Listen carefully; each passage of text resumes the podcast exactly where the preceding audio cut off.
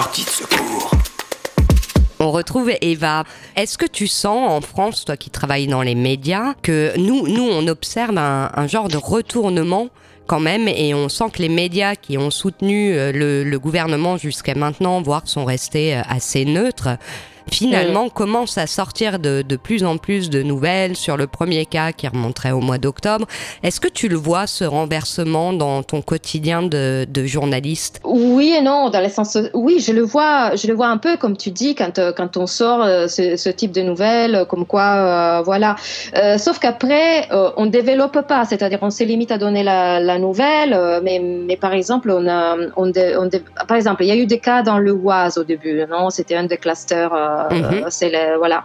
Et on avait dit que probablement ce, ce, cla- ce cluster était dérivé du fait que des militaires étaient sortis euh, de, de la base de l'Oise quand, il, qu'on avait rampatri- quand on avait rampatrié les, les citoyens français qui étaient à Wuhan. Mmh. Euh, et, et voilà, mais, mais cette erreur n'est, n'est pas mise en avant, c'est-à-dire il y a eu des erreurs. Il y a eu, euh, quand on parle du premier patient italien, euh, qui était le patient numéro un, on l'a décrété le vingt et un février, mais, on, on, mais ça fait deux des mois qu'on dit qu'effectivement le, le, le virus circule depuis, depuis des mois. Pourquoi on sort maintenant en France que le, le virus sortait en novembre, en décembre ? Je veux dire, c'est des, c'est des nouvelles qu'on savait déjà. Bien si sûr. c'est passé en Italie, si c'est passé en Italie, bien évidemment, c'était le cas aussi en France.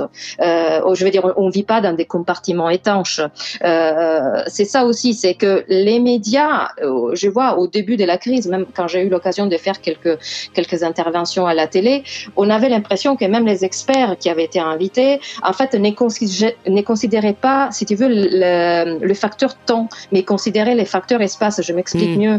Euh, il disait, par exemple, en Italie, ça c'est pas ça, il y a tant de victimes, mais il considérait pas le fait que cette vague euh, pouvait arriver. Je, c'était juste une question de temps, mais aurait touché de la même manière la France. Et on les voit maintenant, on se retrouve aujourd'hui à avoir dépassé les vingt mille victimes, et c'est exactement ce qui s'est passé euh, il y a, il y a peu de temps en Italie, c'est-à-dire on suit la même courbe à peu près, mais même les experts en fait avaient un regard comme si on vivait dans des compartiments étanches. Et ça, ça m'a beaucoup surpris.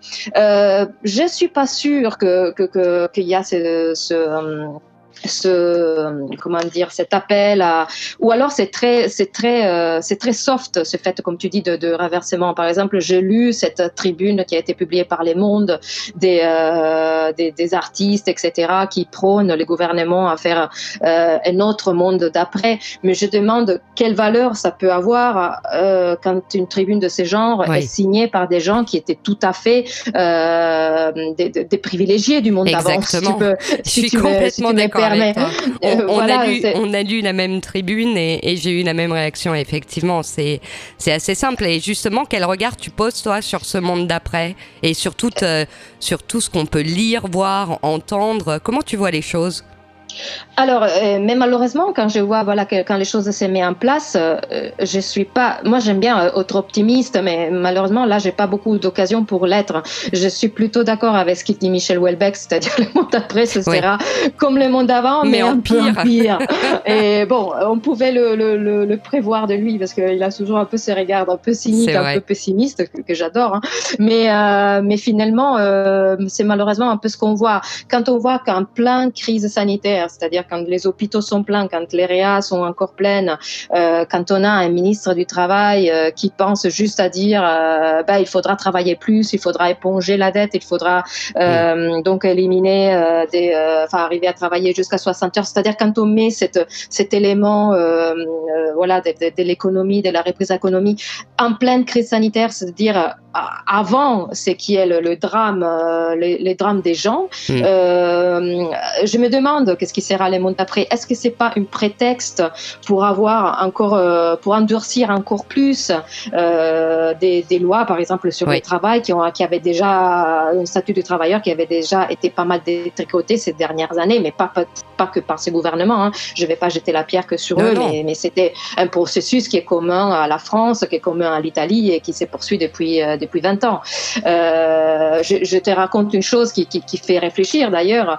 Euh, une des scandales qui qui, euh, qui sort euh, ces, jours, ces derniers jours en Italie, euh, c'est le fait qu'il y a pas mal d'infirmiers, pas mal de, de, donc des gens qui ont géré cette crise vraiment comme les soldats euh, dans les tranchées. Euh, et bien finalement, ils arrivent à fin de contrat parce qu'ils avaient tous des, pré- des contrats précaires et il y en a énormément qui vont être virés. Donc ils ont fait toute cette période euh, où ils ont mis, euh, un, je vais dire, en danger leur vie euh, et ils ont euh, sacrifié leur vie familiale, et cetera. Et ils se retrouvent à la rue, euh, voilà, euh, grâce euh, au, oui. au, euh, aux lois du travail, grâce à ces réformes qui ont été faites ces dernières années. C'est la loi cynique du marché et c'est comme ça. Et c'est, et c'est, comme, donc, c'est... c'est comme en France, je ne sais pas si vous avez eu ça en Italie, c'est comme en mmh. France, les étudiants en fait, qui ont été réquisitionnés et qui étaient payés cinquante euros la semaine pour se mettre en danger et sauver la vie des autres. Oui, oui, exactement, exactement. Des gens qui n'étaient pas du tout euh, prêts à faire ça, formés pour faire ça, et, et surtout et, et aussi euh, payés pour faire ça, parce que je veux dire, il y a, y a, y a un prix aussi quand on prend euh, tant de risques. Euh, il devrait y avoir de, de récompenses, mais en fait, voilà, quand je vois que même ces gens-là euh, n'auront pas, euh, de, de, ne seront pas pris en considération, parce que déjà on est en train de les virer. Donc, euh, mmh. alors qu'on les avait, on les applaudit tous les soirs à vingt heures et on, on les définit euh, héros dans les discours publics. Mmh. Mais quand on voit après la réalité du traitement, on, on a le droit de se demander si, si vraiment ce monde d'après sera meilleur. Après, ce qui peut changer, par contre, et, ça, et là, je suis assez optimiste, c'est vraiment dans l'esprit, par contre, de, des gens... Euh, Quand on voit ce qu'on a vécu, on a, on a été capable pendant deux mois de confinement de pas, de pas trop consommer, de se retrouver en famille, d'avoir le temps. Le temps, c'est un luxe. Hein. Donc, euh, moi, personnellement, oui. j'ai, j'ai pris énormément de temps, euh, par exemple, pour jouer avec ma fille, pour lire. Pour lire euh, j'ai, j'ai raconté à une copine euh, au téléphone, j'ai jamais autant passé de temps euh, à lire sans regarder la montre, c'est-à-dire sans, sans, oui. sans, sans voir si j'avais des choses à faire après, et cetera. Et le temps, c'est un luxe. Alors qu'il y a des choses que parfois qu'on achète, qui sont franchement pas indispensables. Alors peut-être que je suis pas la seule à avoir vécu des expériences comme ça et que la, la mentalité sur le consumi, sur le consumérisme, sur euh, sur ces choses-là peut changer. Effectivement, on se rend compte qu'on a peut-être moins besoin de choses que de ce qu'on pensait et euh, on, on a réappris peut-être les valeurs essentielles. On veut plus de. Il y a beaucoup de gens qui disent je veux plus de monde de monde comme avant. Euh, on s'est rendu compte aussi du côté écologique que des choses ont amélioré. Euh, Voilà, que, qui sont revenus les oiseaux, les abeilles, euh, tout ça. Il euh, y a des, des personnes qui définissent ça comme des mièvreries, mais non, ça, ça, ça, ça a une importance extrême. Bien on sûr. se rend compte que, qu'il y a un pouvoir de résilience de la nature et qu'il ne faut pas grand-chose aussi pour que, pour que ça revienne euh, en force. Et donc, euh, je pense que beaucoup de gens tiendront ces leçons. Euh, il faut voir, euh, bah, premièrement, pour combien de temps, oui. parce que voilà, le monde oui, d'avant, quand... c'est quand même, c'est quand même euh, constellé des tentations et donc, Euh, il faut voir pour combien de temps ils seront capables quand on d'avoir voit, cette mentalité. Quand on voit les McDo qui rouvrent et trois heures de queue au drive, moi, je suis, j'avoue que je suis, je suis partagée, je pense comme toi, euh, mais est-ce que, euh, est-ce que finalement c'est pas un discours de privilégiés et, et est-ce que euh, euh, les, les, les gens qui sont capables d'aller faire euh, trois heures de queue au McDo, c'est pas ces personnes-là qu'on va finalement exploiter pour repartir dans la direction d'avant, en se disant bah, bah, f- finalement pourquoi changer les choses puisqu'ils sont encore capables d'aller attendre trois heures pour un hamburger. Bah, ben, je suis tout à fait d'accord. Je suis tout à fait d'accord. Et, euh, et d'ailleurs, c'est, euh, c'est les personnes, comme tu dis, qui vont, qui vont.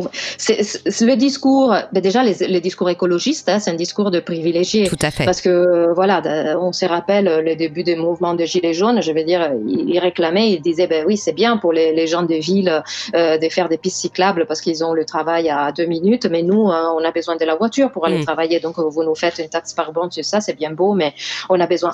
Effectivement, il y, a, il y a ces deux instances. Là, on vit une période où on a trois instances majeures. On a une crise sanitaire majeure, on a une, euh, une crise euh, bah, économique, hein, parce qu'il y a énormément de gens. Euh, là, je, en Italie, euh, je, je lisais aujourd'hui, il n'y a jamais eu autant de queues devant le... Alors, est-ce que je dis bien le mot ? C'est monde, monde, monde de pitié, on dit en français. Euh, tu sais, c'est les endroits où, en fait, tu vends de l'eau... Tu, ah, les mondes piétés. Monde de piété, voilà. Il ouais, euh, y en a encore de, plein dans les villes italiennes, dans, de, de ce monde de piété, et il y a des queues pas possibles, un peu comme pour les McDo. Mais là, c'est, alors, dans ce cas, c'est pour euh, donner euh, l'argent de famille, le, mmh. l'or des familles, les bijoux de famille, ouais. et pouvoir avoir le prêt de cent euros, de cent euros pour arriver jusqu'à la fin du mois. Euh, ça, c'est dramatique. Donc, on a ces deux instances-là, et plus l'instance écologique qui n'a jamais cessé. Et, euh, et c'est vrai que malheureusement, encore énormément de gens voient l'instance écologique comme quelque chose, un discours de, de privilégiés, des, des, des bobos, hein, pour caricaturiser. Oui. Mais il faut vraiment que, que ceux qui ont plus d'occasion de, de, de, voilà, de, d'être bien renseignés, parce que malheureusement, sur, un, sur certaines couches so- sociales, a un fort impact aussi, et je l'ai vu énormément dans cette période de confinement, les conspirationnismes, oui. c'est-à-dire des théories du complot et des, des vidéos bidons qui disent tout et n'importe quoi. Alors, il faudrait que ceux qui ont l'occasion de mieux se renseigner fassent comprendre à ceux qui l'ont pas cette occasion euh, de voir que ces instances-là, comme l'écologique, n'est pas incompatible avec l'instance économique, et c'est autant important parce que ça va main dans la main. Est-ce qu'on en sera capable? Ça, c'est notre question. Et toi, euh, Eva, pour euh, pour finir, euh, est-ce que euh, la période qu'on a vécue te fait poser un nouveau regard, et est-ce que tu vas changer des choses dans ta manière de vivre? Alors, mais moi, je me posais déjà la question avant. Moi, ça fait quinze ans que je vis je vis à Paris. Et avant, je vivais à Turin, donc ces deux grandes villes. Mmh. Et euh, j'ai commencé, et je pense qu'on l'a jamais eu autant en vie comme en ces moments.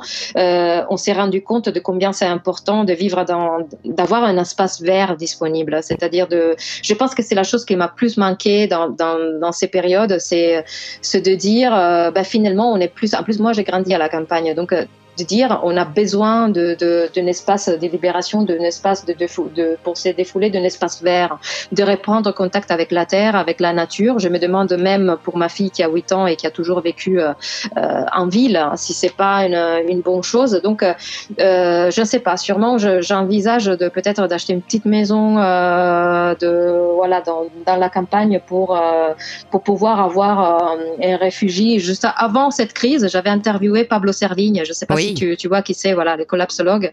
Et moi, j'ai, voilà, je, je, je, je parle de campagne, en même temps, je suis très attachée à la ville, à, sa, à son truc, euh, voilà, à son cachet culturel, et cetera. Euh, mais lui, il me disait, oui, mais s'il y a une crise, la campagne reste quand même un abri, euh, reste quand même l'endroit où on peut euh, se mettre à l'abri. Et, euh, et moi, si tu veux, je l'écoutais avec un peu de ce, scepticisme, en mmh. me disant, mais qu'est-ce qui pourrait jamais, jamais arriver de, tu vois, de si dramatique pour, euh, je veux dire, on est loin d'une guerre, euh, et cetera. Et ben, en fait, on est en plein dedans. En fait, on est en plein dedans. Il avait bien raison. Euh, et, et finalement, je pense qu'il est plus à, la, à l'abri que nous en ville. Et donc, oui, ça fait réfléchir à ça. Et, et sûrement, je prendrai comme, euh, comme expérience, euh, comme euh, leçon, si tu veux, aussi le fait de, de gérer mieux mon temps. Oui. Donc, de perdre pas le temps dans des choses inutiles. Je perdrai sûrement moins de temps sur les réseaux sociaux. et, euh, mais euh, voilà, pour euh, j'ai vu que ce, ce temps que j'ai passé euh, à faire des choses manuelles, euh, à jouer avec ma fille, euh, ou simplement à regarder euh, ma plante de basilic qui, qui pousse sur les balcons. Et euh, finalement, c'est, bien, c'est, hein, c'est, c'est, c'est, c'est pas si mal que ça. Paradoxalement, j'ai passé plus de temps sur les écrans avant le confinement que maintenant, parce que je me suis rendu compte qu'en fait, je peux pas vivre euh, confinée et en plus avec la tête sur un, un ordinateur euh, tout le temps. Et du coup, je me suis dit, bah, il faut que je retrouve des espaces de liberté ailleurs, dans des activités manuelles ou ou sur de vrais livres, et cetera. Et, et finalement, je, j'ai acquis beaucoup de sérénité. Merci beaucoup, Eva, pour ton temps et merci d'être venue partager avec nous sur Sortie de secours. C'était un plaisir. Merci à vous, merci et bonne chance et à bientôt. Sortie de secours.